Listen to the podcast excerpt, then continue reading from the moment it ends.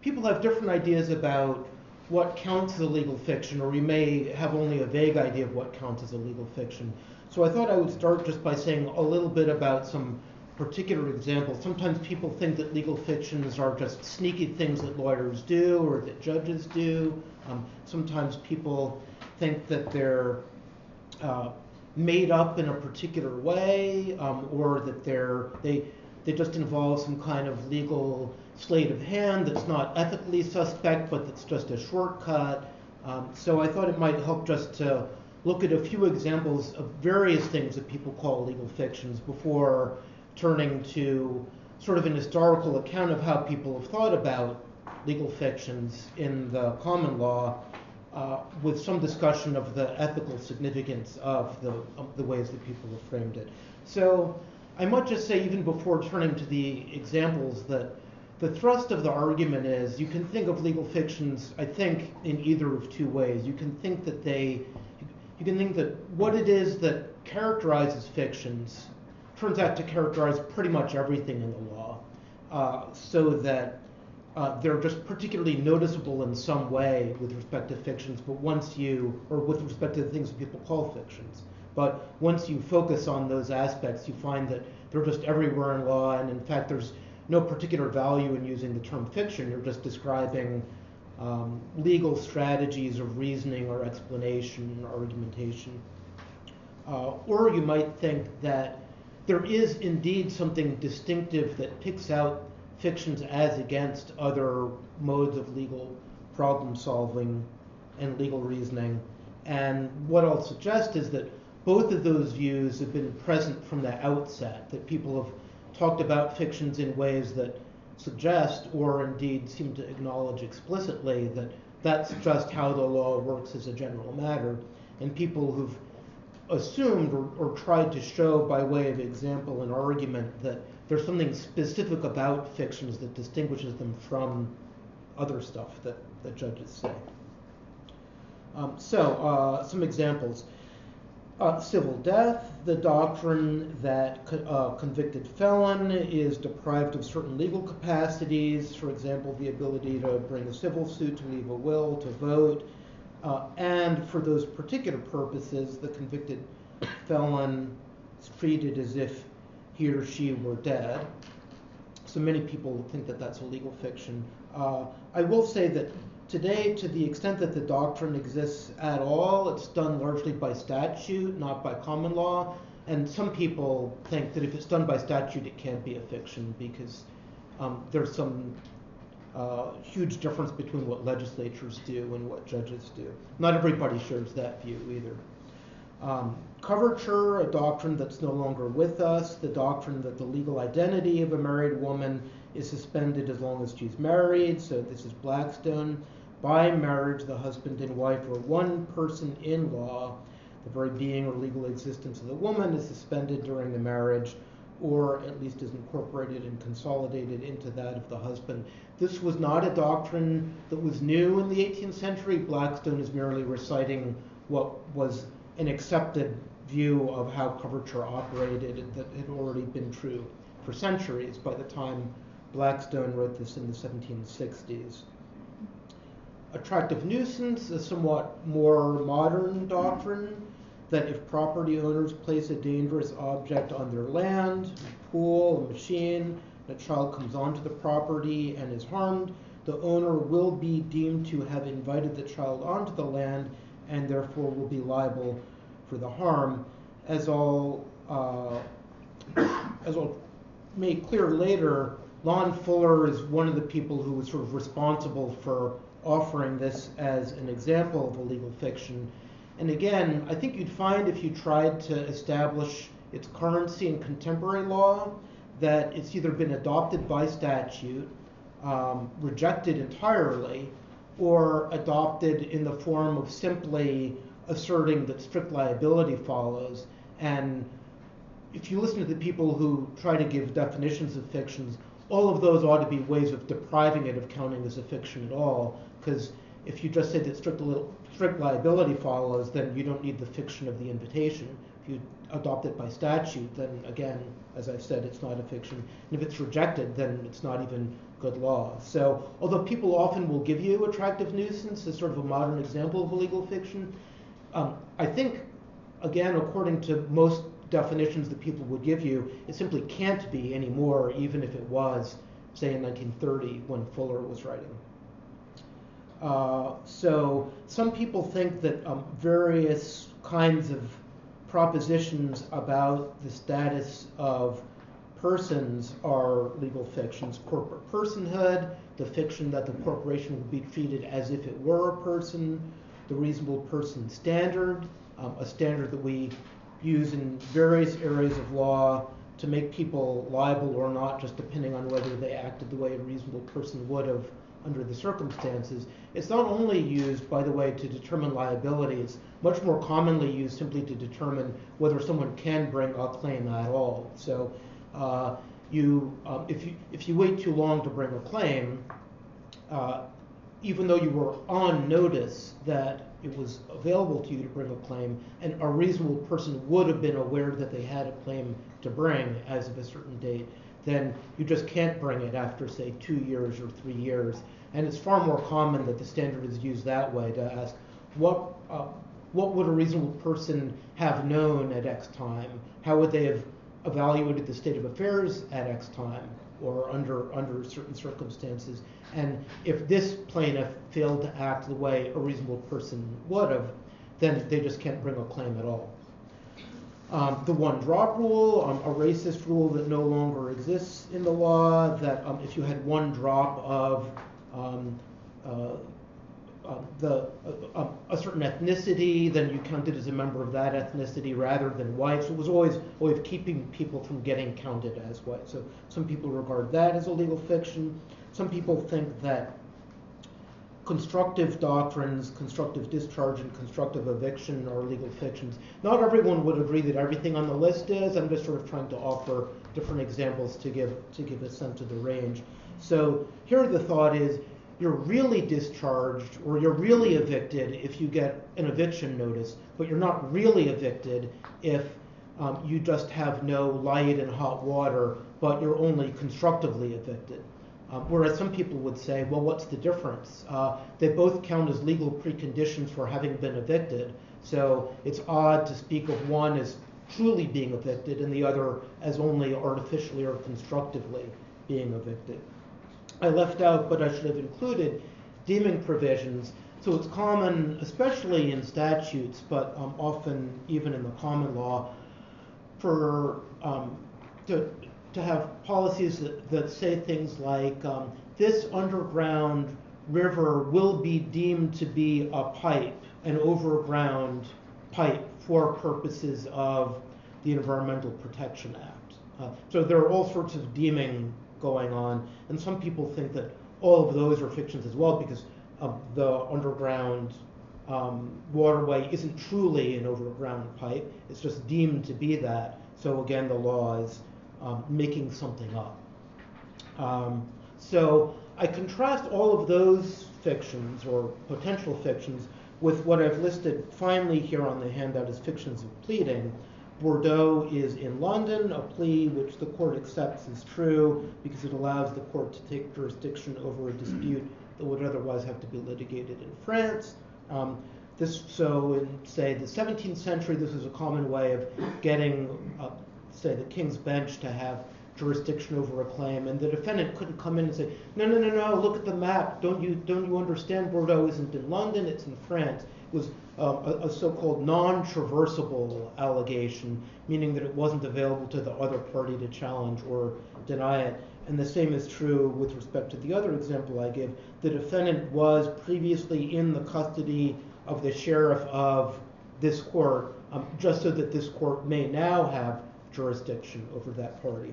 So I contrast the last two against the others because whatever one might think about the truth or falsity of the first group, it's clear that the last two do purport to make a kind of truth claim. It's just a truth claim that it's not available to the other party to deny. And it, it seems to me that they make a truth claim in a different register just because you might imagine that somebody would want to come in and deny it, and that perhaps even it's unfair to the other party to deprive them of the option of denying it, but uh, uh, the court simply accepted them as true and um, and proceeded accordingly. So, to the extent that one's worried about um, the ethics of fictions, it might seem more obvious, or at least more directly obvious, that a lie is going on in the last two examples. They seem more openly made up, more openly false than, than the others. Um, so it might be that they're, they're all pervaded by a certain kind of deceit or falsehood, but it at least seems more prominent in the last two instances. And so to that extent, one might think that there's something more clearly unethical about those sorts of fictions.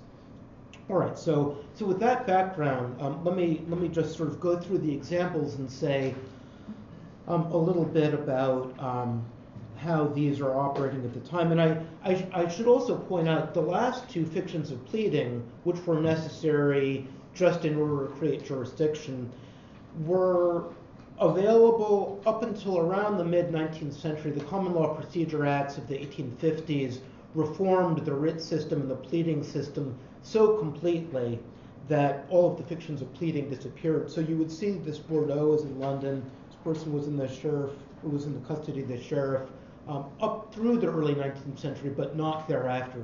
They completely disappear from the scene. Whereas the ones, uh, the, ones in the first group it's generally true that no one called them fictions at all until the 19th century. So many of these existed in the law, but if you were looking at some discussion of fictions, it's very rare that any of them would figure on the list um, because people didn't tend to call those fictions. All right, so, so Fulbeck then, one of the earliest efforts to talk about artificiality in fictions in the common law, in fact, one of the very earliest self-conscious discussions that I've been able to find. This book published in 1600 is actually a book written for law students to introduce them to modes of legal thought and reasoning. You'll notice he doesn't actually use the word fiction in the paragraph that I've excerpted, but he does in the immediately following paragraph. And it's clear from the language that he is here talking about things being made up and being imagined. So he says that uh, what students need to learn if they're going to figure out how to engage in legal reasoning is to understand what he calls these intricate and hidden points. They need to gain the ability to compound things and to resolve them by imagination and imaginatively to build and destroy. And then further along, he says, uh, contrary to nature is the work of intelligence reflecting upon itself. And he, he seems to assume that it's that work of intelligence reflecting upon itself, which is precisely what's going on when people are engaged in legal thought and in what Coke called the artificial logic of the law. And further on still, he says, so, uh, so, so some people find all of this very worrisome. This is what he calls a spiced and scrupulous conscience. They, they, um, they reject it, they see it as false in some way or made up, and he says, look, if you're going to engage in legal reasoning, you've got to accept that that's just how it works. Surely the supposal, admittance, and intendment of the law is necessary. You've got to be able to say, you've, you've got to be able to stipulate that the law just assumes certain things to be true um, or um, engages in certain shortcuts in order to get at the desirable answer. You couldn't do that, neither the science of the law nor any other which consists in contemplation and abstraction of the essences of things from the confusion and mixture of circumstances can be of any worth or force. So, on this view, these artificial operations, these imaginings, making things up, are essential to law, visible throughout law, and in fact, um, throughout any similar abstract science, he says. Uh, and finally, uh, if, if you tried to take all of that away, he says, if you take imagine, imagination away from the law, you'd be left with pretty much nothing. You couldn't, you couldn't get anywhere. You couldn't engage in legal reasoning. So, as I say, he, he goes on to talk about fictions in the very next paragraph. Um, and all, all I mean to do by excerpting this is to show that we have someone at the very beginning who thinks of these sorts of procedures, the things that he says make for fictions, as just essential to how legal reasoning works, how legal doctrines proceed. It's just everywhere in law. And he's, he doesn't even imagine here that he's arguing with people who think that fictions are a more limited category. His argument is with people who take issue with the laws engaging in this sort of imaginative enterprise at all. So, on his view, if you just accept that, then if, once you've accepted that that's just what law needs to work, then fictions are just sort of a mundane instance of that in action in the law. So, so he's not making it his business to differentiate fictions from other things in law, but to insist on the fundamental importance of imagination as a crucial legal ability everywhere. Um, a few years later, Henry Finch, in a book first published in Latin in 1613, and then translated into English by himself in 1627, two years after he died. So he presumably translated into English before he died, but it was reprinted a few years afterwards. Uh, Law or a Discourse Thereof. It's one of the first books in the common law to include a large, catalog, a large catalog of things that he calls fictions. So he begins with a definition which he might have and probably did acquire by reading some civilian commentators. So he says fiction is, um, he says, a feigned construction, which we call a fiction in law, is when, in a similitudinary sort, the law construeth a thing otherwise than it is in truth. Construeth a thing otherwise than it is in truth. So he might have said, if he were more intent on following the language of the civilian commentators, maketh a thing otherwise than it is in truth. So even the verb construe suggests that he's open to the idea that it's not about asserting truths, but presenting things as true. Uh, right? There's, there's a crucial difference, one might think, because it, it's not so clear that things are being asserted as false if it's construed otherwise than it is in truth. So he gives as an example a promise to one's wife in consideration of a thing to be performed by the husband. The husband, on his coming home, agree and perform the consideration. He may plead this promise to be made to himself. Sir John Baker, having gone through the Finch text and gone through all of the all the examples are just like this. So so Baker says, well look, this is just a deeming provision. It's actually so one might call it a fiction if one likes, but it's important to see that all that's really going on here is a deeming um, rather than uh, asserting. One, one might even think that deeming is going on in the example of Bordeaux being in London, but, but it's even more transparently going on here where you just take uh, a legal obligation and map it from one person onto another person. So uh, will hold you liable um, just so long as the preconditions work out this way. And as I say, every single example in Finch is a deeming provision. This is just what Baker has pointed out. Um, so it may be that Finch thinks that deeming provisions are different from most other things in law, and that's what makes them fictions. Uh, he, he does seem to take the view that fictions are special things that aren't just prevalent in the law in the way that Fulbeck uh, does seem to think. Uh, and, and, it's typically true if you look at the commentators after Finch that people tend to think, uh, by and large, the the idea that fictions make up a special category is far more prevalent when people bother to talk about fiction. So, so the Fulbeck position is one that can be discerned throughout this whole stream of writing. But um, at least up until the mid 19th century, Finch's idea that fictions are something more particular, more specific, seems to be a, a more commonly held view, even if people have trouble stipulating with clarity what it is that makes them different. So as I say, in the mid-19th century, the fictions of pleading all vanished because the writ system that necessitated them disappears.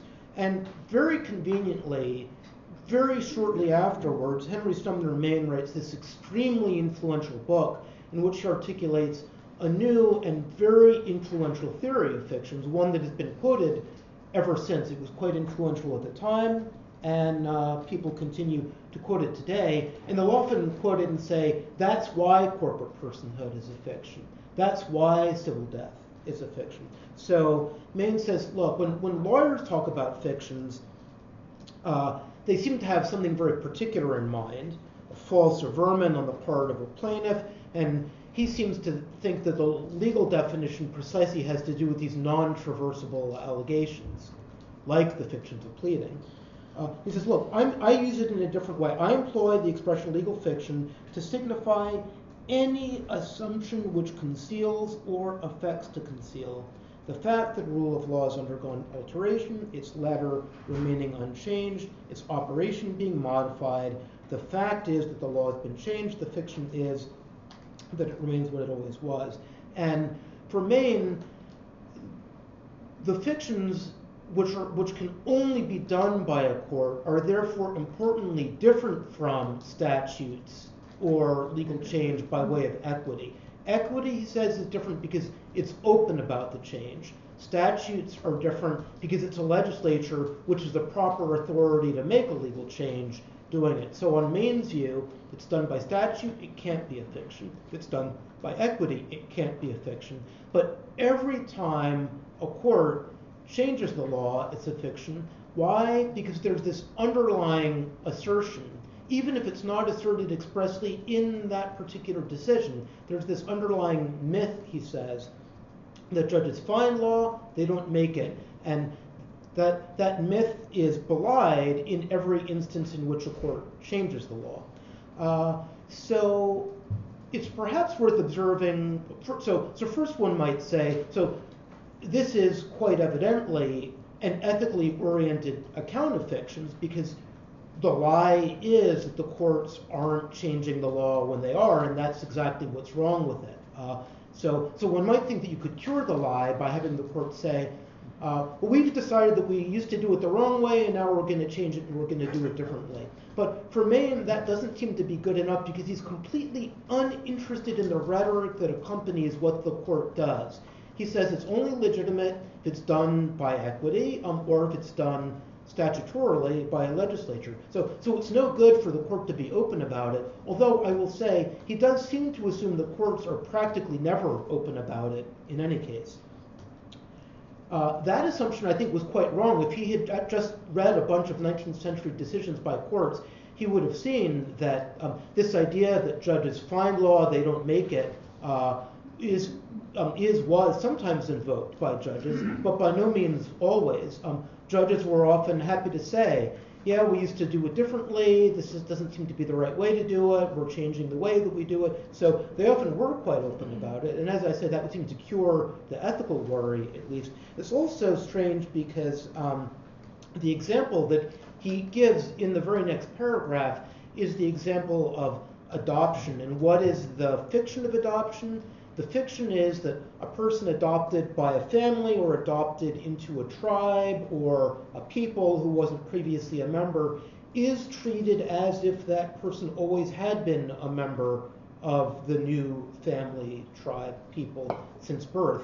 But he doesn't observe that um, that could only have been done um, not by a court, but either statutorily or um, through um, some other completely different social conventions, such as um, by um, a religious convention or something like that. So it's striking that the, the, example that he gives was not only not a fiction in English law at the time, but it's hard to imagine an instance where, um, at least at the time that he was writing, um, it it could have been done by a common law court as opposed to by a legislature. And I'm not aware of any instance where it had been done by a common law court, not a legislature. Finally, it's perhaps just worth observing about Maine's account that even though people quote it with gusto today and say that's why corporate personhood or civil death or coverture or whatever it is is a fiction, if you accept Maine's definition, uh, those are um, only a tiny fraction of the instances that ought to make up the category of fictions. Because on his view, just every time a court changes the law at all, that's a fiction, which means it ought to be a huge category. And the examples that I've just given are only a very few um, perhaps, uh, perhaps particularly notable instances, but they go nowhere near exhausting the category. And again, I'm not aware that anybody today actually holds the view that um, a fiction is happening just every time a court changes the law. So there's something very provocative about Maine's definition, but it's not one I think that anybody today accepts. Uh, there is, I should point out, one really crucial aspect of Maine's definition, which I think um, hasn't been very heavily emphasized in the writing on Maine, and that is that for him, what makes it a fiction isn't the content of the fiction. Bordeaux is in London, the corporation is a person, uh, the wife, the husband and wife are one. It's the effect of what the court does. The effect is that um, nothing is, is, is, is to imply that nothing's changed, even though something has changed. And that, I think, is a, is a crucial contribution to thinking about legal fictions, even if you reject everything else in Maine's account. This idea that fictionhood consists in what the fiction achieves or produces rather than in what it asserts is, I think, a really, really crucial um, contribution to the, um, to the literature, to, um, to the idea. Finally, then, the still most prevalent account, and again one that's very frequently quoted, is that given by Lon Fuller. Um, the examples on the handout are from the first of three articles that he published in the University of Illinois Law Review in 1930 and 1931. All three of them were reprinted as a book by the Stanford University Press without change in, in 1967. So he gives a definition of a fiction, um, which I think would have been a great definition for the fictions of pleading, although he includes a footnote saying that that's most definitely not what he has in mind. Um, and then he encountered he, the, the, the, the, second extract is um, his effort to deal with a problem that his definition might seem to create. So he says, uh, uh, fiction is a statement propounded with complete or partial consciousness of its falsity, or a false statement recognized as having utility. He emphatically distinguishes fictions from lies and mistakes, and one of the aims of the definition is to purge the idea of legal fiction from the taint of falsehood. Uh, uh, I'm sorry, not, not, um, not, from the taint of falsehood, but, but the taint of deceit. He says, look, um, because everyone knows that it's false, it's asserted with knowledge that it's false. It's not meant to deceive anyone, it shouldn't deceive anyone. So if what you think is wrong with fictions is that they involve some kind of subterfuge or deceit, you should reject that idea, he says, because although there's falsity, there's no attempt to deceive. That's why they are not like lies.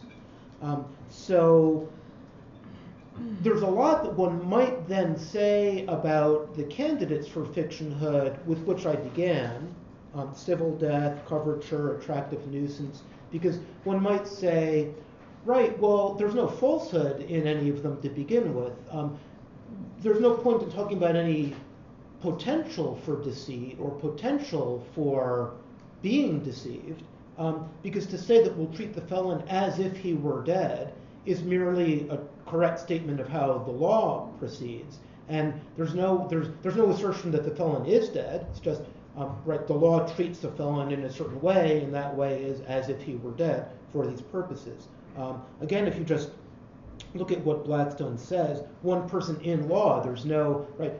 No one's being asked to believe that the physical being of the two or one. That's nowhere asserted. It's merely a true statement about how things work in law. And you could do that, I think, with um, with everything on, on the list with which I began. So Fuller anticipates that problem, and it's telling that he does anticipate it, uh, but his response, I think, creates even more serious problems for his definition. So he says, um, well, some, some of the hoariest of our fictions are statements that have been made by the courts and that plainly refer not to facts but to legal relations. So one might say, yes, that's true about attractive nuisance, it's true about coverture, it's true about civil death, etc. Um, isn't that isn't that a problem for his definition? Uh, and he says, for so he then moves immediately. No, he, he only gives one example, and that is the example of coverture. So he leaves you to infer that other hoary legal fictions not specified here can be dealt with in exactly the way that he's about to proceed with the example of coverture. The fiction that husband and wife are one is an outstanding example, but is this a fiction? It's a statement not of fact, but of the legal situation of the parties. Okay, so not a statement of fact, therefore doesn't seem to trigger his definition to begin with. It's further a statement made by a court possessed of the power to create and enforce rights. If a court actually treats them as if they were one, are they not legally one? But, he says, but, it's just at this point that the fictitious element becomes apparent. The courts did not, in actuality, treat them as one. The statement was misleading as a description of their legal situation.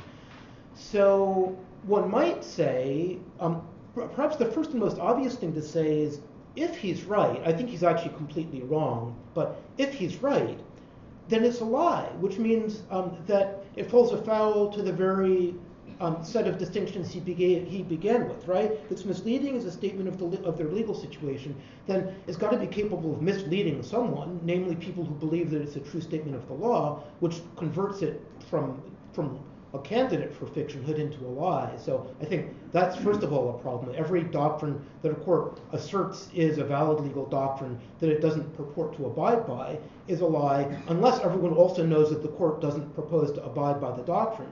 Uh, and I think that's a pretty difficult su- supposition to swallow.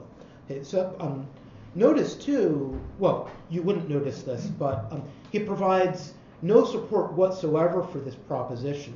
Um, I'm unaware of any legal historian who shares his view that the courts weren't actually abiding by the doctrine of coverture. It's certainly true that there were exceptions to the doctrine, as there are to every doctrine. Uh, so this would then, I think, motivate the question: How many exceptions must there be in order to render a statement of doctrine um, a fiction or a lie or, or, false in some way? So that's not a question that he deals with because he doesn't acknowledge or at least confront the possibility that the things that he's saying are um, not following the doctrine might just be also regularly followed exceptions. Uh, he gives he gives no other examples, um, nor does he give us any grounds for figuring out um, how much inconsistency it takes for the not following the doctrine to turn it into the kind of um, solution that he proposes here. So I actually think that he's correctly discerned that coverture is a problem for his definition, um, as would also be pretty much everything else um, on the list with which I began. Uh, and he then offers uh, a way around it, which is no good whatsoever. I think he's um, historically wrong to assert the courts didn't follow the doctrine. But even if it turned out that he were right, uh, we then have a whole series of other problems. Um, and I'll just point out one, namely that every time you call something a fiction, you first have to check and see whether the court's actually abided by the doctrine or not. And conversely, with respect to every doctrine that people don't normally call fictions, um, you'd, you'd have to first ask yourself, well, well, before we assume that it's not a fiction, let's see if the courts are actually following it or not, because if they're not, it actually is a fiction, we just weren't aware of it. So it strikes me that if you take literally the solution that he proposes, it introduces a whole new set of problems. Many things that people didn't think were fictions are um, on grounds entirely different from the ones with which he began. And many things that um, people call fictions turn out not to be um, because courts actually are following them. So uh, I actually think the better approach is just to recognize that he's clued into a problem with the definition with which he began, namely that it's completely inapposite for things that are statements of law, statements of doctrine, statements of legal relations, uh, and then just um, completely ineptly um, attempts to um, uh, uh, it off. So, if one arrives at the view that uh, the main definition and the fuller definition aren't particularly helpful in picking out the things with which I began, then you're back to the question of what does characterize those and what can we say about the ethical significance of that group if there's some way of um, making them resemble each other, um, some ground on which we can call them fictions. So what I propose is that falsehood is not a useful way of detecting fictions from non-fictions in law, that generally the things that people call fictions are instances in which they perceive that the law is engaged in some kind of subterfuge or sleight of hand. Uh, but more specifically, what's going on is that people see the law making something up and calling attention to the fact that it's making that thing up.